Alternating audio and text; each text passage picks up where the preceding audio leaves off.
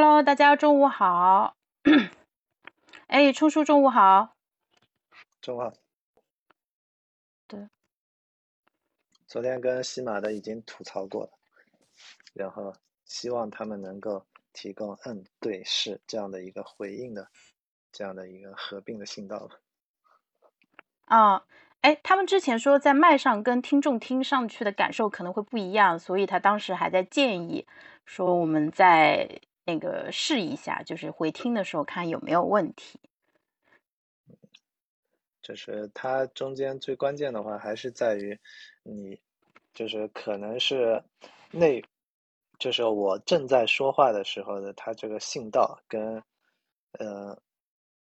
就是我如果正在说话，那么我的这个占用了自己的这个语音信道之后，可能其他人的这些语音信号的话就过不来。我觉得可能最大概率是这个问题，这个是需要他们去调试，在技术上解决的。嗯，好的。那我看到现在朋友们在进入直播间啊，现在已经是十二点钟了，我们再稍微等个半分钟的一个时间。好。那个今天预约的人数还挺多的，呃，我相信今天这个话题就大家听完以后应该会很有收获，呃，我自己在准备内容的时候，我觉得非常非常有意思，而且聊完了以后，可能对我们接下来怎么样上网，就是怎么样在网上跟人开展交流，会有一个很不一样的一个感受啊，啊，所以今天还是差不多准备了一个小时的内容，呃，跟大家这边在进行互动。那我们现在就正式开始吧，因为已经过了十二点钟了。呃，大家中午好，今天中午，呃，今天是二零二二年五月二十八号，欢迎大家在星期六的中午来到我们死磕拖延症的呃直播间。那呃每周五、每周六，哎，我刚才是不是说错了？Sorry，每周六按照惯例啊，我们会呃就是呃。开一个社交主题的一个直播，那今天的标题是“无心安处是吾乡”，如何在互联网上找到自己的一个精神家园？呃，那为了方，就是我这边先添加一个链接啊，大家啊可以通过这个链接加到我们这个呃社群当中去。对，那那个就是。这个直播间是我冲叔和笛声我们三个人共同完成的一个直播节目，每天中午十二点钟在喜马拉雅开聊这边以多人连麦的形式开展啊。那呃，在这个直播间里面，我们会跟大家持续的去分享跟拖延症相关的知识。然后呢，就听完我们的直播以后，大家可以获得至少三个价值：一是关于拖延症的一个底层认知。呃，二是亲测有效，马上就可以用的解决方案；三是一个正能量的一个社群，可以帮助你更好的去啊提升自己的一个状态，并且在呃互联网上找到自己的归属感。那我觉得最后一点的话，其实跟我们今天的这个主题是啊非常契合的，因为我们今天会跟大家讲一下说如何在互联网上找到自己的一个精神家园。啊，那房间里面我挂了一个问卷，大家在这个问卷里面可以找到一个二维码，可以截图去微信里面扫码加入微信群，可以近距离的向冲叔笛声和我提问啊，欢迎大家入股我们。那我们从四月十五号直播到现在，已经累计了四十多场优质的内容，在社交这个话题下，也已经做了六七场。我们呃一开始的话是给内向的朋友，就是做了细致的一个分析，就分析了一下内向的朋友在社交当中容易遇到的一些问题，然后呢如何破除这些迷思，然后帮助大家这个消除心理压力，然后更好的去开展社会交往。所以的话就是。啊，今天呢，我们跟大家聊的这个话题的话是，呃，我不知道大家看到精神家园会有一个什么样的一个感受啊？我先呃来回忆一下，就是作为一个老互联网人，呃，就是老网民吧，就是在互联网上，就是之前是一个什么样的一个精神体验啊？就是呃，精神家园，呃，我先给它下一个定义，就是它是我们最喜欢去的网站和网络社区。我们花大量的时间和精力在上面消费内容，同时呢，我们也在上面创造一些内容，并且在这个过程中，我们感到非常安全和愉悦。那之所以会产生这样一个感受的话，我想引用一下小宇宙 CEO 的。呃 C 呃 CEO Kiss 他在之前在一次腾讯的那个公开课上面就是讲了一段话，他说如何像上网更像回家。他说在这里我想向大家分享一下我的一些想法。在过去的十年里面，在中国发展起来的一些大的互联网公司，他们的产品或多或少都可以被理解为是商业地产。那什么是商业地产呢？比如说，我们周末去一个购物中心，购物中心里面有餐厅、有电影院、有书店、有卖衣服的地方。那这些购物中心是因为有这些设施，我们才会到里面去。那对于我们来说，无论是内容平台，还是电商平台，或者是生活服务平台，呃，对于用户来说，其实这些产品里面都是因为有相应的内容、相应的服务和货品，我们才会打开这些 APP。那城市里面呢，除了商业地产，还有住宅地产，所有的居民楼、公寓和小区，这些就是住宅地产。但我们为什么会去这些地方呢？是因为我们住在里面，我们的家就在这里面啊，它不需要有任何吸引我们的外部的东西，因为那是我们自己的家。呃，我觉得在接下来一个十年里面，会有越来越多的产品沿着这个方向进一步创新。未来可能有越来越多的互联网产品像是住宅地产，而不像是商业地产。那这些互联网产品会让我们感觉到更多家的属性。我们每天打开它，不是因为里面有什么外部的刺激吸引，而是因为会感受到这里面的空间是我们自己的，是我们能够住在里面的家这样一种东西。我觉得未来有比较比较有希望能够取得更大的一个成就。所以后面就 Kiss 就分享了一下他们自己做的一些尝试。嗯，他说。呃，所以就是我不知道大家听完这一段话有一个什么样的感受啊？因为我们平时可能也会在喜马听很多的内容，还有平时可能会用抖音啊，或者用美团这些，呃，用淘宝或者拼多多。确实，我觉得 Kiss 他总结的非常对，就是这些大的互联网平台真的像是商业地产，特别是你去逛抖音的时候，对吧？这个就简直像逛，又像逛商场，又像逛集市，又像逛那个天桥，然后有这个啊，有卖艺的，有唱。歌的有跳舞的，还有玩杂耍的，什么样的都有。其实真的是这个样子。那呃，就是，但是当我们今天就是把注意力放在有什么样的一个网络社区，它能带给我们家的感觉，会让我们说像每天回家一样，都会愿意回到那样一个地方呢？我我觉得这是今天我们想要讨论的一个话题。因为我们现在其实每天花大量的时间上网，就是我们清醒的时间，就是除了必必须的工作。的时间以外，就是我们可自由支配的闲暇时间，包括我们在路上的时间，甚至是我们这个工作间隙去上厕厕所的时间、午休的时间、晚上的时间，大家基本上都不会离开手机。手机它从一个外部设施变成了一个几乎长在我们身体上的一个装备。所以，我们既然花了这么多的时间上网，那我觉得我们有必要把上网这个事情变得更好，变得更有价值一些。所以，我们今天就来聊一下，我们如何在网上找到自己的一个精神家园。那首先，我想问一下，就是呃，笛声跟冲叔，就你们心目中的这个精神家园是长什么样子的？要么笛声你先来。嗯，就我自己来说，精神家园它应该是你在里面，你能得到共鸣，你能够得到慰藉。也可以找到寄托，那就是切合我们今天主题的话，那其实你就是会就我自己的体验来说，可能以前我在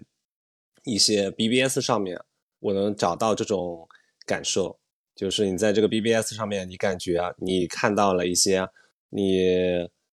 觉得很有趣的人，然后他们讲了一些很有趣的点，而且是有思想深度的一些话题。那同时你也很安心在这里，你不会觉得说这边会有什么所谓的争吵，他们即便发生争执，也就是也也就是就事论事，不会展展开人身攻击。那所以在这样的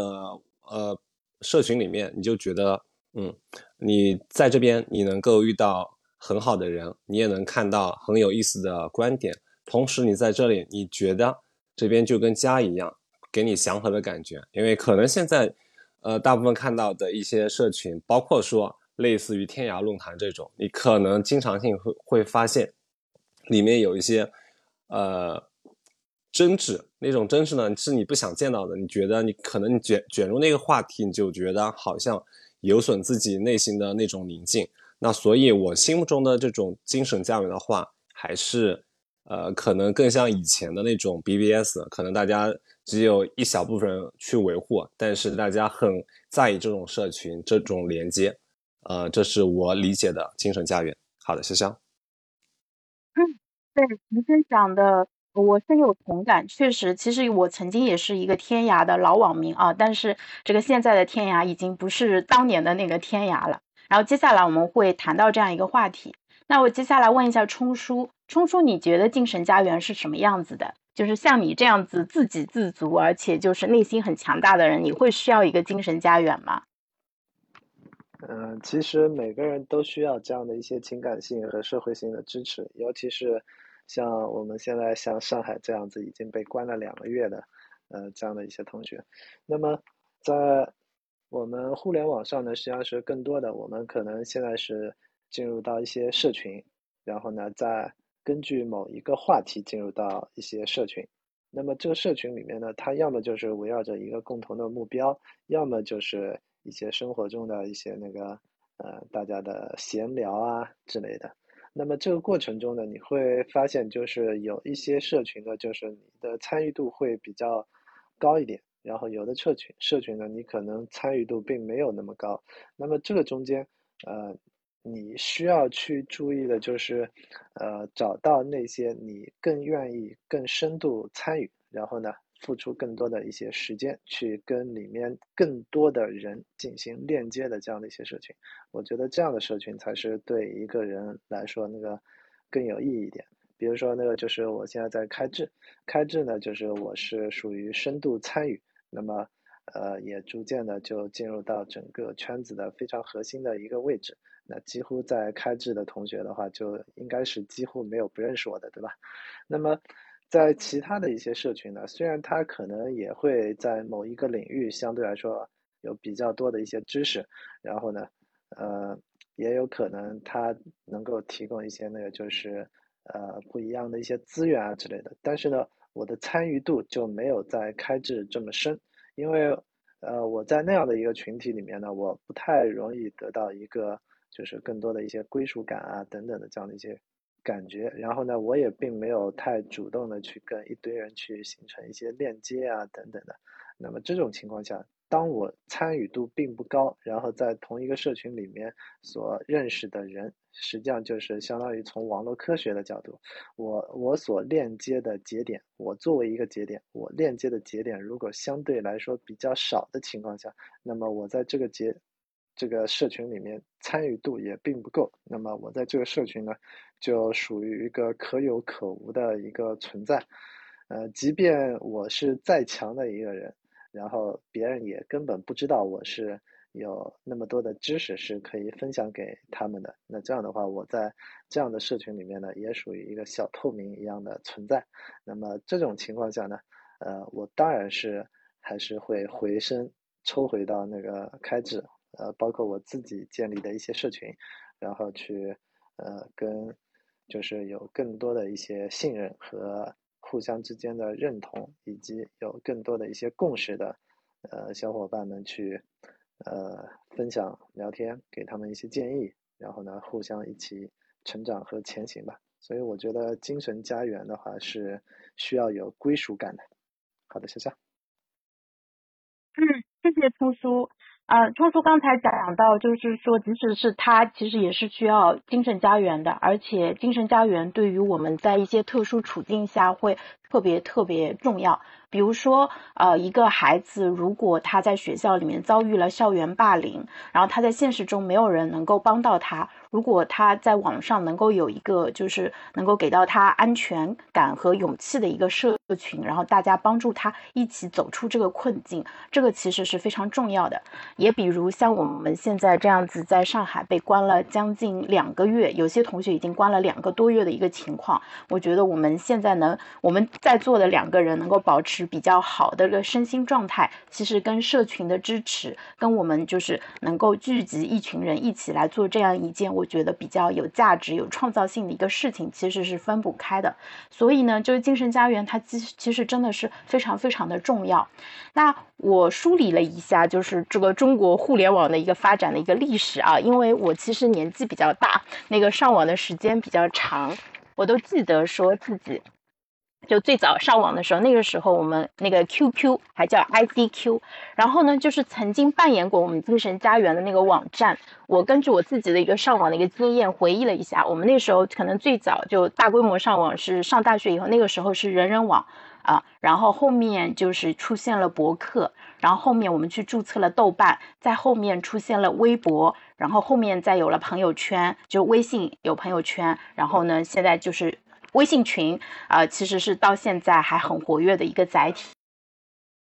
换换衣服呢？赶紧来。或者发烧友的这些网站，我想我相信就是只要是呃这个有过几年网龄的朋友，可能对我讲的这些呃平台都会有一些这个自己当时参与的一个感受。那曾在你的这个过往的经历当中，肯定也有深度参与到一个呃平台的一个过程中。比如说你可能在天涯上看了很多的帖子，回了很多的帖子，也可能发过很多的主题帖啊。对，但是我们为什么又慢慢的放弃了这些精神家园呢？我觉得它其实是有几方面的原因。一个方面的原因就是我们变了，就是我们可能，比如说原来我是个学生，现在我变成了一个上班族；之前我是单身的，现在已经呃这个结婚生小孩了。就是我们在不同的人生阶段，就是呃你花在呃上网啊或者社交上的这个能投注的一个精力和时间是会有变化的。其实这个跟我们在现实中朋友的变迁也是有很大的一个关系的。就可能在学生时代跟你无话不谈、关系很好的朋友，在工作很多年以后，如果你们是是在不同的城市，然后从事不同的行业，就一不小心可能就已经失散好几年了。这个现在虽然心里会经常想到这个朋友，但是其实你也不知道什么怎么样去跟对方再重重续前缘啊，就重新把这个线给再接起来。那这个是我们自身发生的一些变化。那另外一点的话，其实就是这些网站它也变化了。就是呃，就比如说像拿这个曾经如日中天的天涯来说的话，天涯肯定不是以前的那个天涯了。因为很多网络社区的话，呃，就是在 Web 二点零时代，其实有一个很重要一个特征，就是说它的内容并不是由全职的员工或者专业的编辑创造的，很多的内容其实都是用。啊，都是由用户创造的，所以呢，如果使用这个网站的人变化了，那他们在上面贡献的内容、讨论的话题就会不一样，所以整个社区呈现的这个氛围也会很不一样啊。我相信现在很多年轻的朋友可能都是 B 站的用户，那 B 站在破圈的过程中，肯定也会有更多的人进来，那可能原来呃专注于游戏或者二次元的东西，现在这个范围就变得更大了，所以呢，对于原原来的那些铁杆的用户来说，体验肯定是不一。样的，那最后其实还有一个很大它的一个点是，其实是整个互联网变掉了。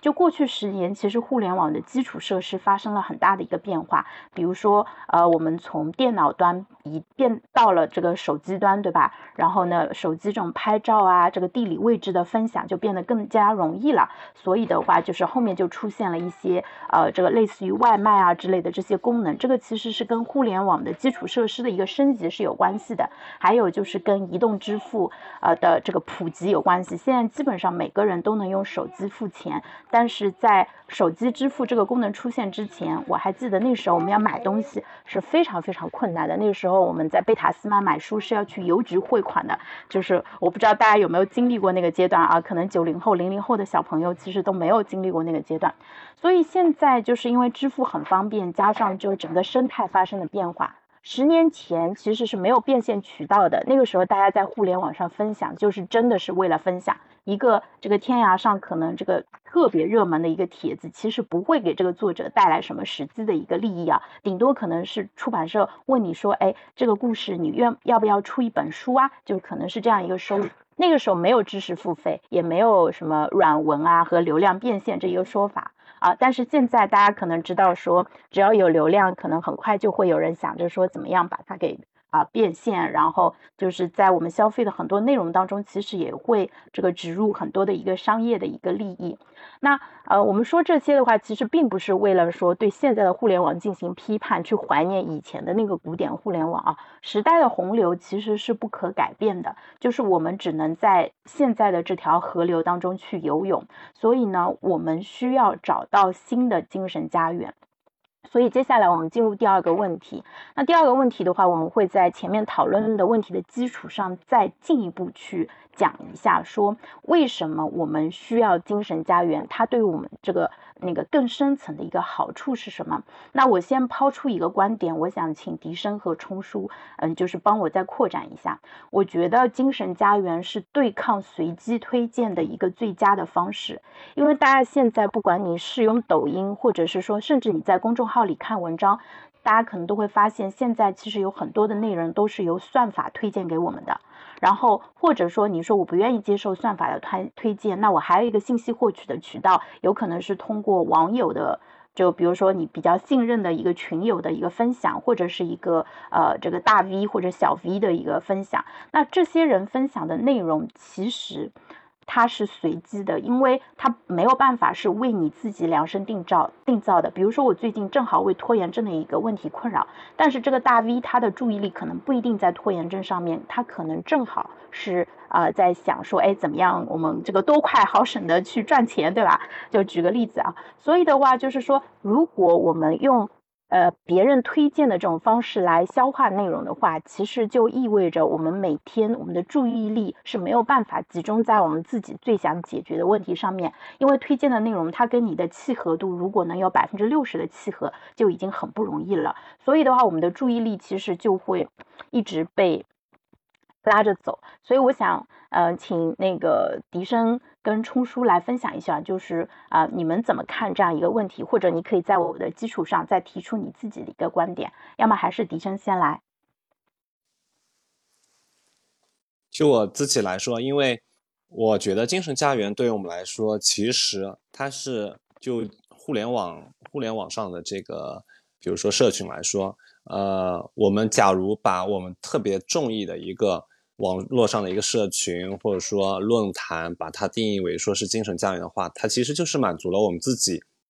在自主、胜任以及连接上的一些需求。呃，所以你在这个社群里面，你觉得你在这边得到了满足，那至于说，呃，你是不是可以就对抗那些随机推荐呢？我觉得在某种程度上是可以的，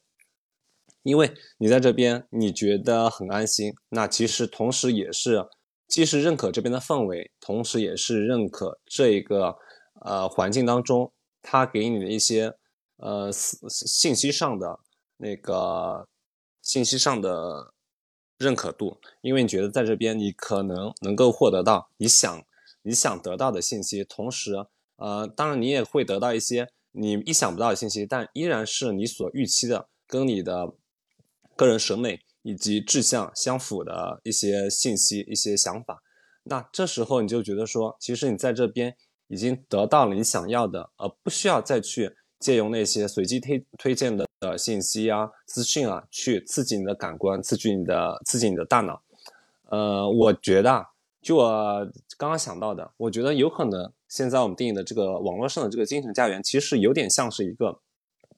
稍微大一点的文化沙龙。对吧？我们都知道文化沙龙是法国那时候，呃，十七世纪开始兴起的一种社交，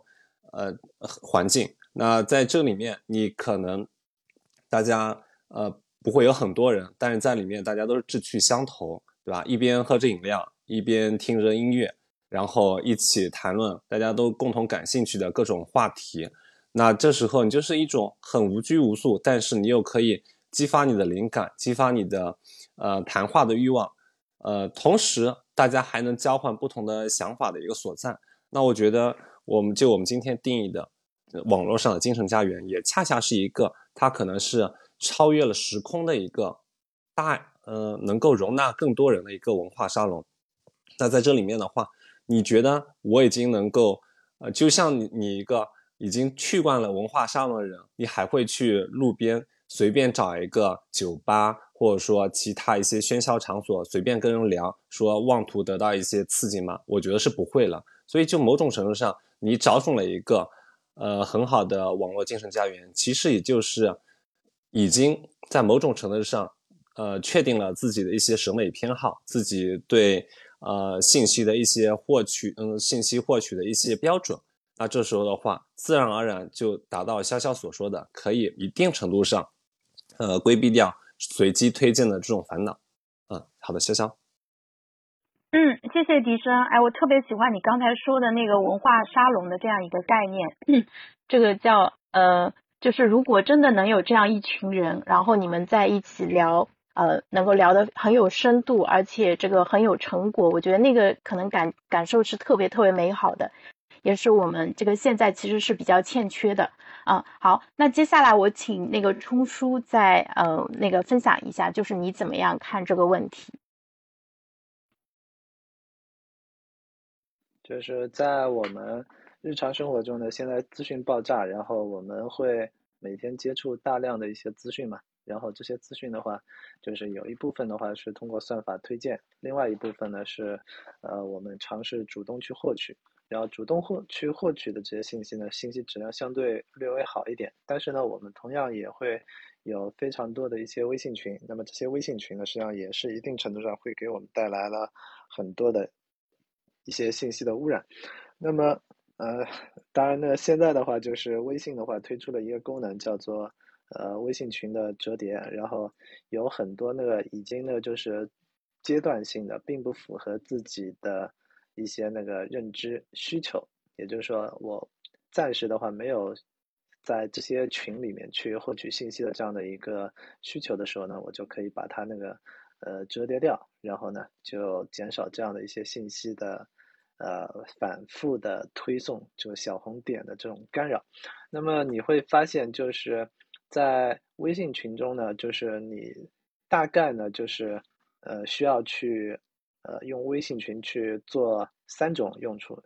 第一种的话就是亲戚朋友的，你是为了获取一些情感性的支持，那么都是一些嘘寒问暖的口水话，然后或者呢，呃，在上海呢，大家呢最近去拼个团，对吧？这个是属于实用性的一些的微信群。那么这种类型的微信群呢，反正就是在也就在了，然后就扔在边上就行了，你也不需要去管它。那么从信息获取的这个角度呢，它的两类。呃，微信群呢，就是呃，我我们我们暂时就是先用微信群来代替一下这个精神家园的社群的这样的一个说法，呃，因为毕竟那个微信的话是中国人呃所有的这些社会社交关系的一个集合的大集市一个载体。那么当我们去获取信息的时候呢，你会发现，就首先第一个呢，就是人是信息的载体。那么当一个社群建立起来之后呢，它就是。呃，大家有一个类似的或者共同的话题的一个群体的集合。那么，既然人是信息的载体呢，那社群的话就变成了这一类信息的一个聚合。也就是说，这个社群里面所密集讨论的是这个类型方向的一些信息。那么，假设这个群体里面它核心的人或者是其他参与的人，他是靠谱的，那么这个信息呢？同样就变得靠谱了，因为在这个世界上，所有的这些信息呢，它都有一个呃比较有意思的一个科学上的一个现象，叫做汤浅现象。呃，比如说在呃全球所有的一些那个学术的中心的话，或者是科技的中心，呃，如果你要去做一些那个科技产品的一些创业，你最应该去什么地方？应该去深圳的华强北。然后呢，当你想要做一些那个呃，就是互联网商业模式的一些创新的时候，你可能需要去到硅谷，去到呃北京的中关村，去到上海，对吧？然后呢，当你想要那个就是获取一些那个心理学相关的一些讯讯息呢，可能什么芝加哥学派啊，然后那个各各种这样的一些学派，然后呢，他们这些大牛呢，他们几乎也全部都是围绕在一个很小的几座高校。然后呢，一群大牛聚集在一起，天天抬头不见低头见，互相在那边去讨论。那么他们讨论的这样的一些成果呢？假设你作为一个学生，有机会在他们聊天的这个过程中，在边上呢去打点杂，那么你必然就能够获取极其优质的一些信息。那么，呃，所以呢，这就是呃刚才我所讲到的，当你找到、知道，当你明白人是信息的载体，然后社群是信息的聚合，然后，那么这样的一些大牛，你如果认准了。然后它是靠谱的，那么它的它所传递的信息呢，一定程度上是靠谱的。那么你混在这样的一些群体里面呢，你就能够，呃，让自己能够有一个，呃，在这一个领域相关信息的一个非常重要的一个提升。然后呢，另外一个呢，就是呃，受限于我们每个人大脑的认知资源都是非常有限的，所以呢，你在呃。一个阶段的时间里面，比如说我们在呃一两个月月的时间里面呢，实际上你是没有办法去接受过多的一些信息的摄入的。那么这个时候呢，你就必须要分清楚轻重缓急，然后把你在短时间之内真正需要去呃获取的信息呢，就是放到更高的一个权重。那么对应的，我们刚才所说的社群是信息的聚合，牛人是。呃，信息的爆炸的中心节点，对吧？呃，牛人是爆炸的信息爆炸的中心节点，这这句话呢比较精彩一点。那么我们就知道，你在单位时间之内，在有限的一两个月的时间之内，你可能只能够把自己的时间精力花在一个特定的话题的社群里面。然后呢，呃，通常来讲呢，我们现在也会发现一个规律，就是所有的这些微信群呢，它在它刚刚建立的一两个月的时间之内呢，相对来说比较活跃一点。然后呢，等到呃两个月之后呢，你会发现还依然活跃在这个社群里面的呢，要么就是整个社群的中心节点，要么就是整个社群的发起者，他们的一些核心成员。那么你在这种类型的社群里面，你看到那个谁是，呃，发言最多的、最经常发言的，你用搜索的方式去确认一下，然后呢，你就可以把这些人加为自己的好友，然后你就拥有了一个核心社群的一些聚合的节点，然后呢，你就能够在这个社群里面，通过跟这些核心节点的一些互动，更多的一些交流沟通呢。然后呢，你也有机会成为这样的一个社群的一个偏中心的节点，然后呢，你就能够获得更多的一些收益。所以呢，呃，在呃一两个月的或者是三个月的这样的一个周期之内呢，你需要秉承的一个原则就是，呃，跟我最近所写的那篇文章一样，呃，用以治学，也就是说。你在这个社群里面所学到的、获取到的这些信息，是不是立刻就能够被你用得上？如果一个礼拜之内你都没办法用得上，甚至三十六个小时之内你都没办法用上这些信息的话，那你，呃，现阶段去获取这些信息的意义相对来说比较小一点。呃，因为我是一个实用主义者，我我在呃学习的时候，呃，经常都会围绕着呃一些核心的能力，然后一些。呃，我所暂时就是当当下阶段需要去解决掉的一些问题，然后呢，集中的去做各种信息分析，获取大量的一些信息，然后呢，让这些问题能够呃得到一个比较巧妙的一个解决方案。就像我在呃写健康的这本书的时候呢，呃，相当于四十二个话题，然后其中三十八个话题是涉及到生活的方方面面，四个是原则。那么这三十八个话题呢，就相当于已经把呃，整个你在生活中会遇到的各种身体的、心理的相关的这些健康问题呢，全部都涉及到了。然后我已经写出了其中大部分的章节，就相当于我把大部分的这些你日常中一定会遇到的各种的问题，全部都解决掉了。那么这本书的话，未来就会变得非常的有价值。所以呢，我全部包括最近去写的这些稿件呢，全部都是基于用以治学，然后阶段性的。最近几天，我打算去解决一个什么问题，然后我就去写什么章节。然后，呃，包括我们的这个死磕拖延症的这个直直播课播客的这个项目呢，呃，也同样是为了解决掉呃。我如何去解决普遍的作者写书过程中的这个脱稿的问题？然后呢，呃，我们做这个直播的播客，然后呢，我也在我自己的签书改命的这个呃小小的社群里面呢，然后呃给大家提出了就是两个月的所有的注意力焦点全部都放在行动科学，然后。呃行动科学、时间管理、呃心理资本，然后心流，然后呃就是相关的所有的这些话题的书籍，然后。呃，我们就聚焦这一个点，花两个月的时间，彻底的把它给解决掉、搞定。然后呢，以后的话，我们就可以一生中长期的享受这些收益了。所以呢，用一智学是解决掉在社社群选择的时候，你最最终的这个优先级的最重要的一条原则。好的，笑笑。嗯，好，谢谢冲叔。哎，冲叔刚才讲的两部分都非常的重要。第一部分其实他讲到了，就是很多关键优质的信息是围绕着大咖。就是你在他的周围，其实就可以快速的去获取信息。那这个在杨老师的信息分析课里面，其实有非常精彩的一个论述。就是大家如果对学术信息进行分析的话，会发现绝大多数贡献其实是由少部分人做出的。那二八法则其实在学术领域也是呃适用的。其实，在我们现实生活中也是这样子的。就是呃，不管是朋友的数量啊，或者是说什么呃这个影响力啊、话题啊这些。其实都是会有很明显的这种呃二八法则以及赢家通吃的这样一个效应啊，所以冲叔刚才讲的那句话我真的特别喜欢，牛人是信息爆炸的一个中心节点啊，就是因为牛人他本身就占有了大量的信息，而且他还能为这个信息去那个添砖加瓦，然后把它变成一个更宏大的一个系统，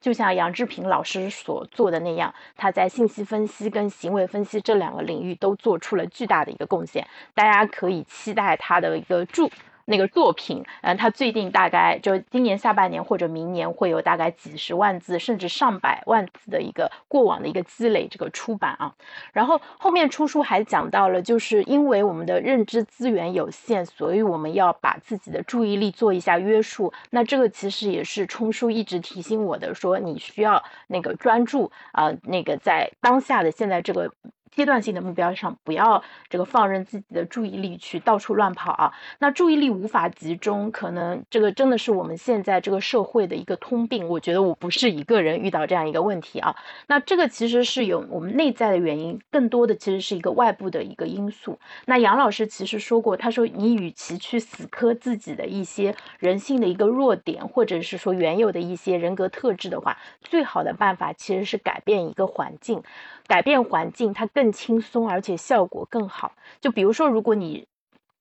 你生活在一个很脏乱差的一个环境当中，然后你觉得很痛苦。这个时候，你你花两倍的功夫，可能都不一定能够拿到你想要的结果。但是，如果你给自己换一个环境，这个环境变得更加的清爽，更加的这个井然有序的话，你整个人都会变得更加的轻松啊。所以，这个其实也是一个很小的点，可以给到大家。那在互联网上，其实也是这样子，就是说，如果你身处一个可能大家呃讨论的问题都比较。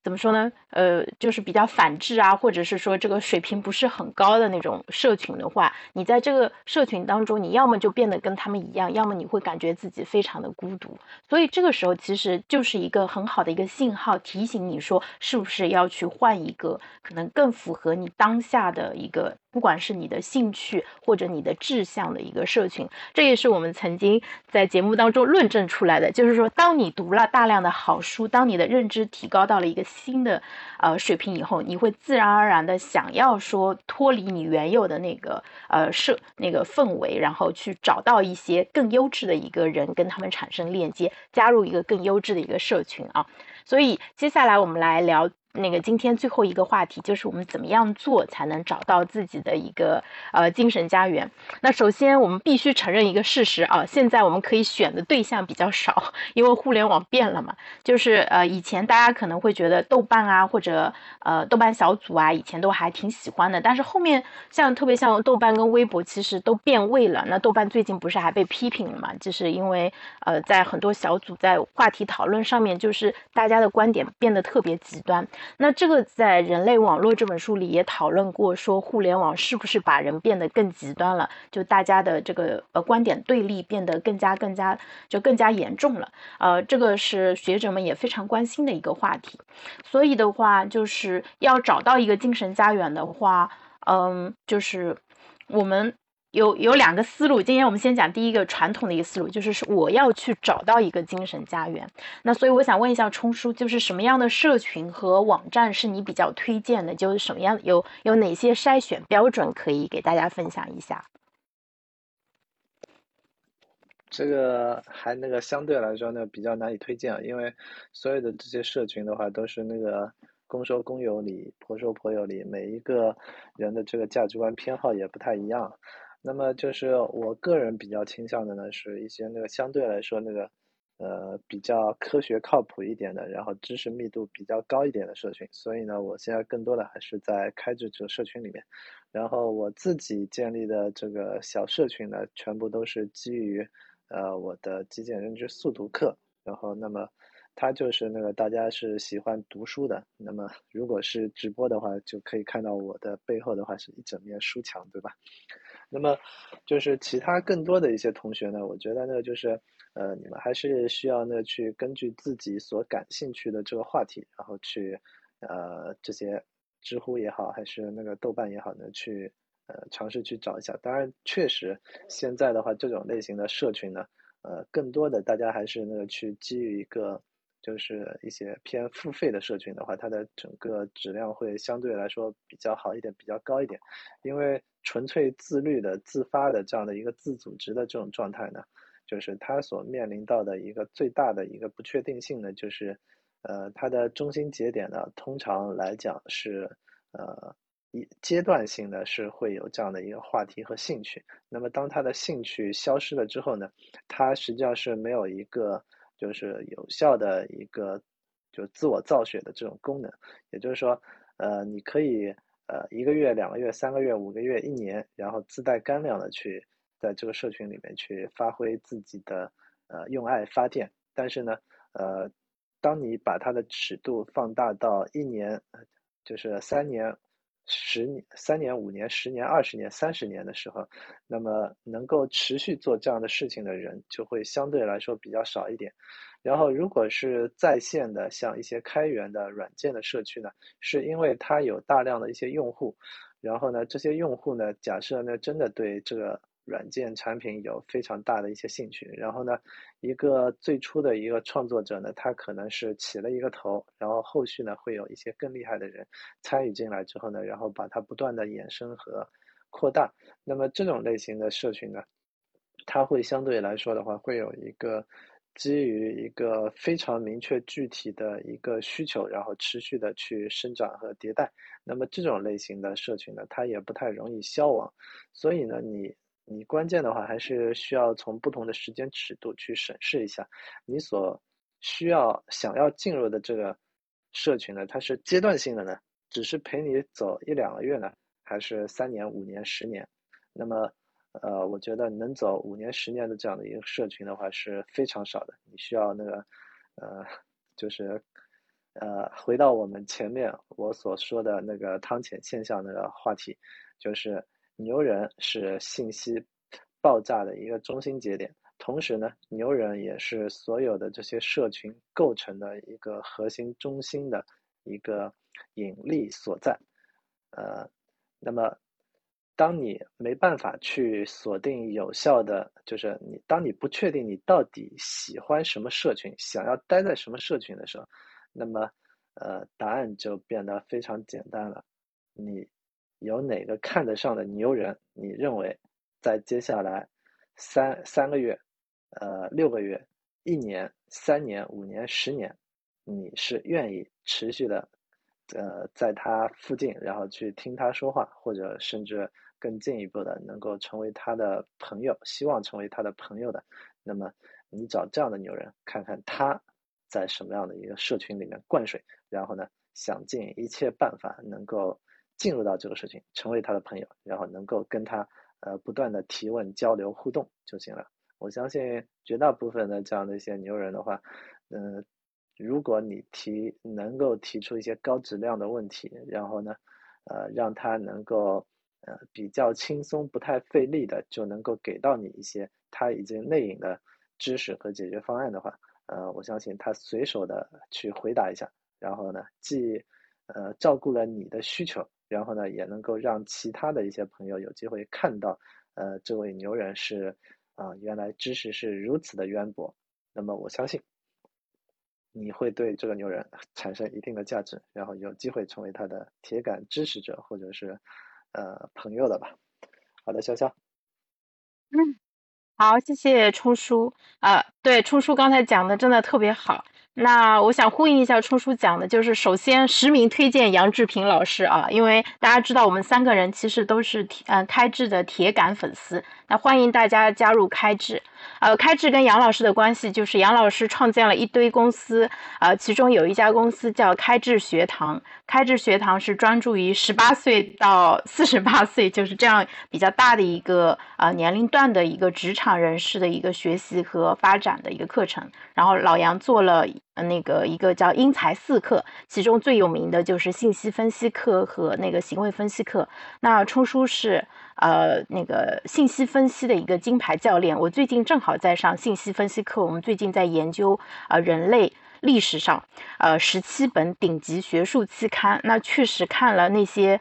呃，那个学术期刊上的内容，再来看大家不管是公众号里面，或者是说呃杂志上面聊的一些比较浅的一个话题，都有一种智力上的优越感油然而生哈。这个仅代表我个人的一个观点。那呃，那除了就是推荐老杨和开智，其实现在也确实有很多的。呃，就各行各业的高手，其实在经营他们自己的一个付费社群。比如说，啊，我最近加入的那个池建强池老师的一个知识星球也很不错。然后，呃，冲叔刚才讲到，因为知识星球大概都是需要门槛的，比如说可能一百块到三百多块钱，有些可能收费会更高一点。那他们是可能承诺会给到一些其他的东西。因为知识星球它有一个好处是这样子的，就是因为它。就收了你的钱，其实会有一个承诺的一个服务期限。那它怎么样？比如说，因为你不是唯一付费的嘛，你可能有几千个或者上万个用户，它其实是要对这一万个人负责，所以它其实是需要交付的。如果他收了钱不办事，那对他的个人信誉是一个很大的一个损失。所以可以不用担心被割韭菜，因为这个面对的。这个这个其实有点像众筹，就是所有人一起就出了一笔学费，然后让这个呃大 V 一就是那让这个老师持续的去输出优质的内容，我觉得这个形式还挺好的。然后刚才听冲叔讲的时候，我就想到了，就对于大家怎么样找到一个你还想挺想加入、感兴趣的一个社群，其实有一个办法。就是找你自己身边你认识的朋友，然后这个朋友他的认知你自己是比较就认知可能会比你稍微高一点，然后你很很愿意跟他去交流，你可以问一下他的信息源是什么，他可能会告诉你我看了哪些书，或者说我平时会比较呃这个注意哪个人的观点，那。试着加入他所在的一个社群，这样有两个好处：一方面就是你可以获得他占有的那些优质的信息；另外一方面的话，就是说，当你加入这个社群的时候，其实因为你的朋友也在里面，呃，然后那你就不是孤立无缘的，不是这种孤身一人去加入到一个陌生的社群当中，你就更容易融入到这个社群里面。那冲叔刚才在讲到了说，在一个社群里面，就是你如果要能够长时间的在这个社群里面感到很舒服，并且能够愿意投入的话，其实你跟社群中的人建立连接是非常重要的。你的这个连接的数量决定了你就是能否在这个社群当中去很好的生存。如果你只认识一个人，那这个人如果退出了，你可能就会会退出。但如果你认识很多个人，那这些人他们其实都会变成你留在这个社群里面的一个理由。就像杨老师曾经讲过，他说，呃，如果你要去。评判一个学校、一个班级里面有哪些小朋友是呃可能会遭遇校园霸凌的话，其实有一个简单的方法，就是让每一个小孩都写下自己的最要好的三个朋友。那从来没有被人提到的那个小孩，可能他就是在社交上，大家如果用一张网络图来看的话，他就是一个游离在人群外的一个孤零零的节点，他的处境就会相对来说比较危险一点啊。所以我们反过来来看的话，就是你想要在一个社群里面感觉到更加舒服的话。其实一个很好的办法就是尽可能的去建立多一点的一个连接。那这个连接其实啊建立起来并没有那么费劲啊，因为在网络上交流的话，相对来说门槛比较少。比如说你说哎，潇潇我加一下你微信，我说也可以啊，这个其实很快就能建立起来。然后像我在很多社群里面，其实还是相对比较中心的节点。这个是跟我自己这种外向的、这个爱发言的这个性格特质相符合的。所以，你可以先通过跟爱说话的人建立连接，然后进而去发展更多的一个联系。如果你跟一个人在社群里面有过一两次相对比较深入的交流，然后你就可以去加对方。好，那时间尺度这个也是我之前没有考虑过的。我特别喜欢冲叔刚才讲的，就是说，呃，有时候你要考虑一下你自己是两到三个月有一个想要解决的问题，那借助社群来帮助你是呃很好的一个想法啊。然后，如果你想要找一个能够持续三到五年的一个社群的话，那你就要去找。一个就是这个老师他自己是一个长期主义者，这件事情他值得去做更久啊。比如说像出书的那个签书改命这个项目啊，就是他是准备至少三年起的一个运营的一个时长。那我觉得这个其实是一个很重大的一个承诺，对啊，因为杨老师曾经说过，他说其实人和人之间的缘分。呃，是很短暂的。他说，特别是像我们这种通过网络学习认识的人，他说，如果这个呃这个交往的时间能够超过十八个月，就很了不起了，就很难得了。呃，我自己回想了一下，确实是这样子。因为啊，在之前我可能也学过很多其他的东西，但是那为什么现在没有去学了？其实可能真的这个十八个月确实总结的非常的到位啊。那大家可能在自己的经历当中也有这样的一个感受。那最后，我们再给大家一个重要的一个彩蛋，就是我们再用逆向思维来想一下，说，呃，就是除了加入一个社群，把它变成自己的一个精神家园，我们可不可以创造一个精神家园啊？那我这个其实提前跟笛声交流了一一下这个想法，笛声，你觉得我这个想法怎么样？我觉得这个也就是。哎，你的那个话筒那边有电音，这个现在好吗？不好。好吧，嗯，换一款，嗯，你你先自己说一下，换一个环境可能耳机不太好。啊，行，好的，那我那我就直接请冲叔来说一下吧。就是说，如何创造一个精神家园？就对于普通人来说，怎么可是否可以自己去创造一片精神家园，然后邀请别人一起来帮我们一起和我们一起来培育这个家园？我觉得这是一件非常有难度的事情。就首先第一个呢，你必须要有，呃，比较强的一个就是自身的这样的一个能力。也就是说，呃，如果你自身不容易成为一个社群的一个话题的引领者，一个中心节点，你没有超越绝大部分呃新进入的这些普通人的呃。可能是两倍或者是五倍、十倍的关于某一个话题的一些信息量，那么这种情况下的话，你就很难 hold 得住，对吧？所以呢，这个是一个最大的一个前前提条件。当然了，这世世界上的话，还有另外一类人，他自身的话，他不是一个以输出自身的这种信息为主的这样的一个呃牛人。他自身的这个信息含量并不一定太高，但是呢，他很善于张罗，他把一堆的大牛都能够那个呃集合在一起。当然，这个中间的话，就需要的就是呃这些大牛的可能需要呢，就是呃能够聚焦在某一个共性的话题上，不要产生冲突。那么更简单的方法呢，就是呃为一个大牛张罗，然后呢。构建起一个社群，你作为群主，然后你你搭台，然后让这个牛人在这个社群里面唱戏，这个也是另外一个可能更好的一个方式。这样的话，呃，一个中心的话有一个牛人，然后几个中心的铁杆的支持者，那相对来说是一个比较稳定的一个结构。所以呢，呃，你要么多读书，然后呢，在信息量方面碾压你身边的同一个话题、同一个社群的。呃，绝大多数的人，要么呢，你就跟已经干过这样的事情的人可以去成为朋友，然后呢，为他搭台，让他唱戏。呃，这是我的一个，呃，我认为比较可行的一个方式吧。好的，笑笑。嗯，对，哎，冲叔给的这两个建议非常的好，对。用信息量碾压别人，另外还有就是说，就跟那个大牛联合一起来做这样一件事情啊！我来想一下哪条线路更适合我。笛声，我跟你道个歉，不好意思，刚才是我耳机没电了，所以听到你那边有电音。你现在可以说话了。好的，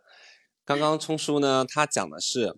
其实他讲的是如何创建一个优质社区，他呃我们可以做哪些事情，或者说需要我们有哪些能力。那我现在其实想分享的是呢，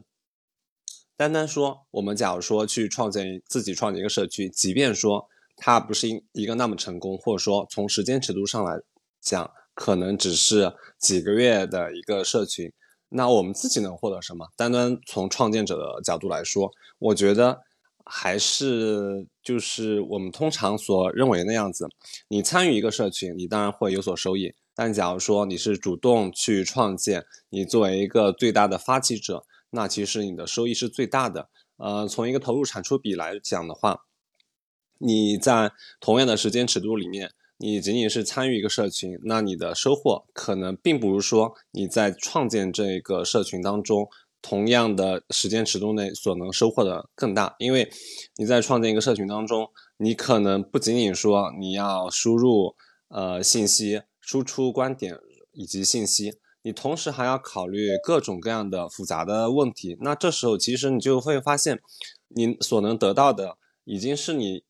远远超出你一开始所预想的那些东西了。就比如说，你去创建一个社群的时候，本来你想的是啊，我可能是想更好的把我自己最近看的书、某一专题的一些信息更好的整合起来，同时以一种教学的方式去分享给别人啊。对，这是一个角度。那同时你在创建这个社群的时候，你发现你因为有很多人加进加入你的社群，然后成跟你成为了呃有了一定连接，那这时候你不得不。呃，担当起一个呃维护这种社群连接的一个身份，那这时候你会发现，你不得不去提高你自己在社交层面，或者说呃去呃跟他们建立这种更深次深层次连接的能力。可能你是一个内向者，那这时候你不得不在至少在一个互联网空间里面，你要逼自己成为一个相对来说。呃，宜人性比较高，同时开放性也更高的一个人，我觉得从这个层面来说，可能你创建一个社群，对于自己个人而言，它真的是多多益善。当然，我觉得冲叔讲的观点很对，我们创建社群还是更应应该想的是往一个更优质方向去做，因为毕竟，呃，互联网空间里面现在已经有这么多社群了，我们其实也不太应该去制造一些可有可无的东西了。嗯，好的，谢谢。嗯。谢谢笛声，我喜我很喜欢笛声你这个观点啊，如何创造一个平平无奇的一个社区？这个开个玩笑啊，就是其实，嗯，确实，呃，因为我想起彩童的那个新书里面，其实有个概念叫生态位。就是我们其实都可以找到自己的一个生态位，然后创建社群这个事情的话，我觉得可能对对绝大多数人来说，就是大家可能之前没有考虑过，或者说想了一下，但是并没有付诸实践啊。但是我们希望大家听完呃这个呃今天的直播以后，你可以认真的考虑一下这个可能性，说不定你也可以创建一个社群，这个社群可能未必要经营三到五年那么久。可能就啊一两个月的时间，然后呢也不用什么这个成千这个上万人，可能这个几个人或者十几个人就很好，因为这个社群它可以帮你解决具体的问题。帮助你这个参与你的社群的人，然后解决他的一个实际的一个问题，然后呢，这样一个小小的一个精神家园，其实对于我们每个人来说都是非常有意义的。因为我们现在在是那个交往有还有一个问题，就是很多时候我们可能更多的注意力，嗯，这个留在了就是我们自己感兴趣喜欢的人，但是可能对身边的人会比较忽略啊。如果所以。呃，如果能够这个社群能够带动你自己身边的人，比如说你的爱人啊，或者你的这个家族里的那个年轻人，或者年纪大的人，带动他们一起来参与进来，我觉得这会是一个非常有意义的一个事情。所以这个思路打开以后，就会发现自己能做的事情会很多啊。比如说我之前搞给我爸妈读书，那个时候就直播了一段时间。后来我舅舅啊，我阿姨跟我爸妈每天晚上都会来听我读《效率脑科学》，我就觉得当时那个效果还挺好的，就是供大家参考一下啊。好的，那那个最后的话，我想跟大家说一个小故事，就是昨天我和呃，也是我们开智学堂的一个就是行为分析课的同学玉博在聊天，他说他想做一个核心习惯的小圈子，所以他想找到几个特别靠谱的人一起。就是小规模的这个大概四五个人一起来测试一下，我就非常荣幸啊，被他当成了靠谱的人去邀请着去聊这个话题。后来聊完了他想培养的那些习惯以后，我说我们可以培养一个原习惯。那这个原习惯就是说，呃，就更好的去安排我们的时间和精力。那具体怎么样做呢？我想到的一个很小的一个方法，其实就是呃去。就提前一天这个制定计划，然后在第二天结束的时候去对照你这个计划表，一条条的去对，是不是每一条都完成了？那你复盘的方式可以变成我昨天规划了多少件事情，实际完成了多少件事情，我给自己打几分？这样三个数字其实它。背后会引也需要我们付出挺大的一个努力，对吧？比如说，你如果想要拿一个还不错的分数，想要把这些事情都 close 掉的话，其实你需要把这些事情都做掉。那这些事情在做的过程中，其实你就已经取得了一个比较大的一个进步。所以呢，我后面就跟他说：“我说我们可以去微博上开一个话题，我说可能就叫原习惯吧。”他说：“微博吗？”我说对啊，我们去微博上开话题。那我们死磕拖延症这个话题其实已经开了有一段时间了。我看到有几位朋友通过呃这个话题，应该是找到了我的微博账号，还加了一下关注。就是微博其实是可以做我们在网络上一个据点。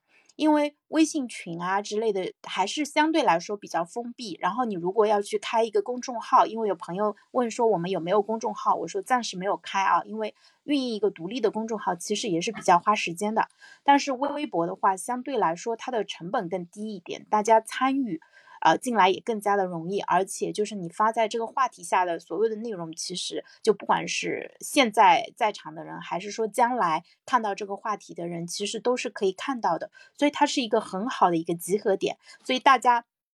可以忽略微博上那个什么性别对立啊，或者是说呃为了一些这个热门话题吵的那个眼红耳赤的那种耳红耳赤的那些。那个纷争，我们不管它，就是其实微博上爱吵架，像那个就是。搞对立的人其实是一少部分，还有绝大多数人，他们依然还在使用这个产品，他在忍受着微博上这些最大声浪、那些极端的声音所带来的负外部性。但我相信，他们其实在寻找一些对他们来说更有价值、能够给他们带来不仅是内心的宁静，而且能够带来很多这种智慧啊和力量的一些东西。那我们可以去创造这样一些东西，呈现给到他们啊。所以的。话就是我们可以在微博上去浇灌一个话题，就是你你可以自己去圈地，啊，就圈一个小的一个关键词，然后这个关键词就如果别人还没有用过是最好的，如果别人用过了也不要紧，你可以成为一个活跃用户，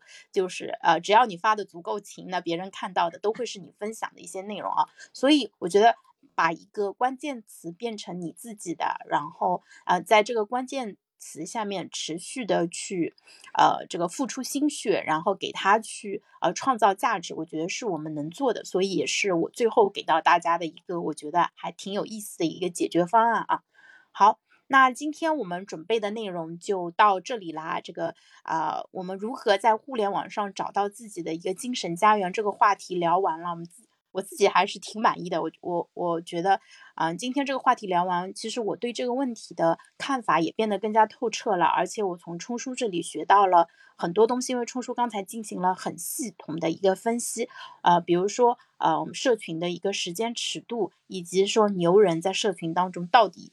它的重要性，真的是再强调也不为过啊。牛人其实有点像一个。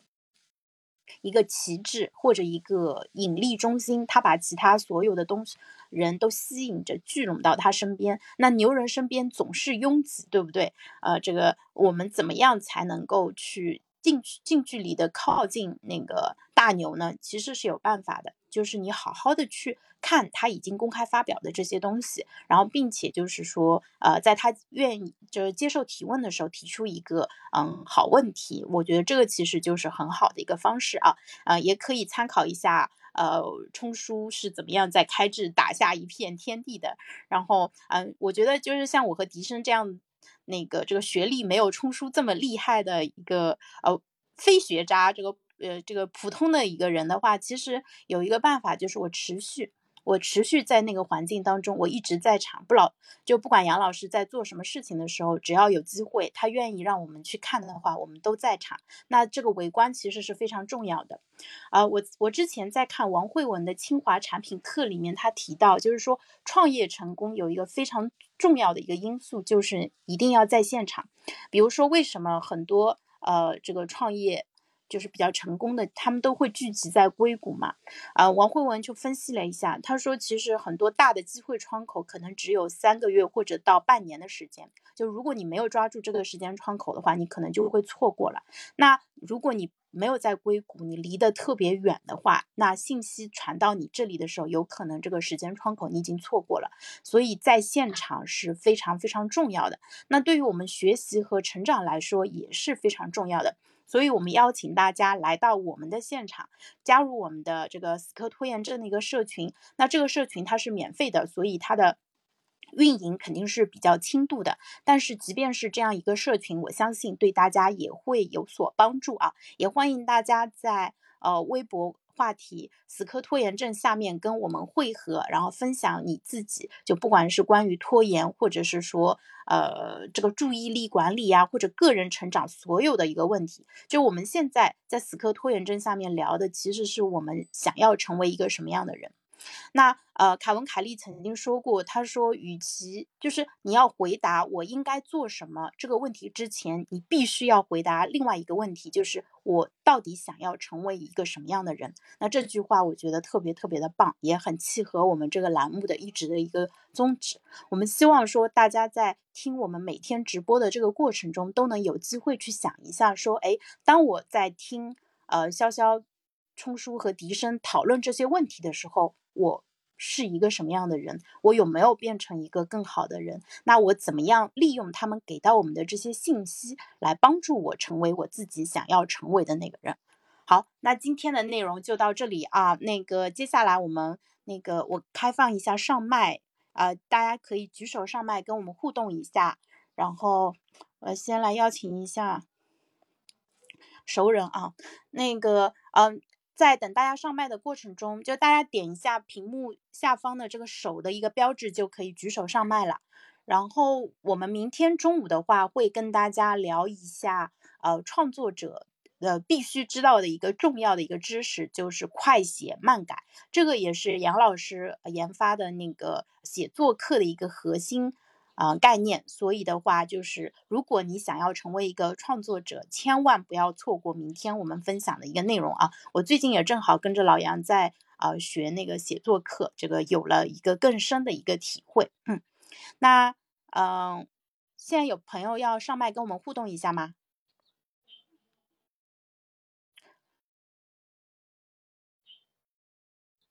如果没有的话，那我们今天就到这里正式结束啊！啊，最后还是邀请大家跟我们一起啊进行一个三个深呼吸的一个冥想练习啊！那我们现在正式开始。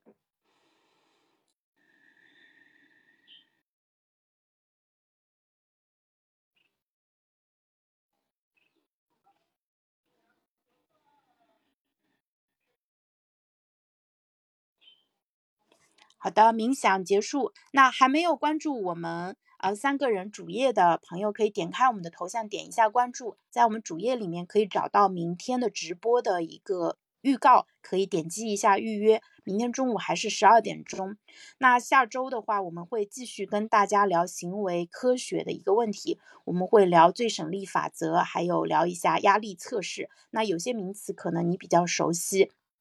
有一些可能对你来说比较陌生，不管是哪一场，都是啊，我我觉得都会这个非常的精彩啊，能够带给大家很多这种呃增量信息，并且能够变成一个马上可以执行的一个行动建议。那欢迎大家明天中午来直播间跟我们继续交流。那今天就到这里啊，拜拜。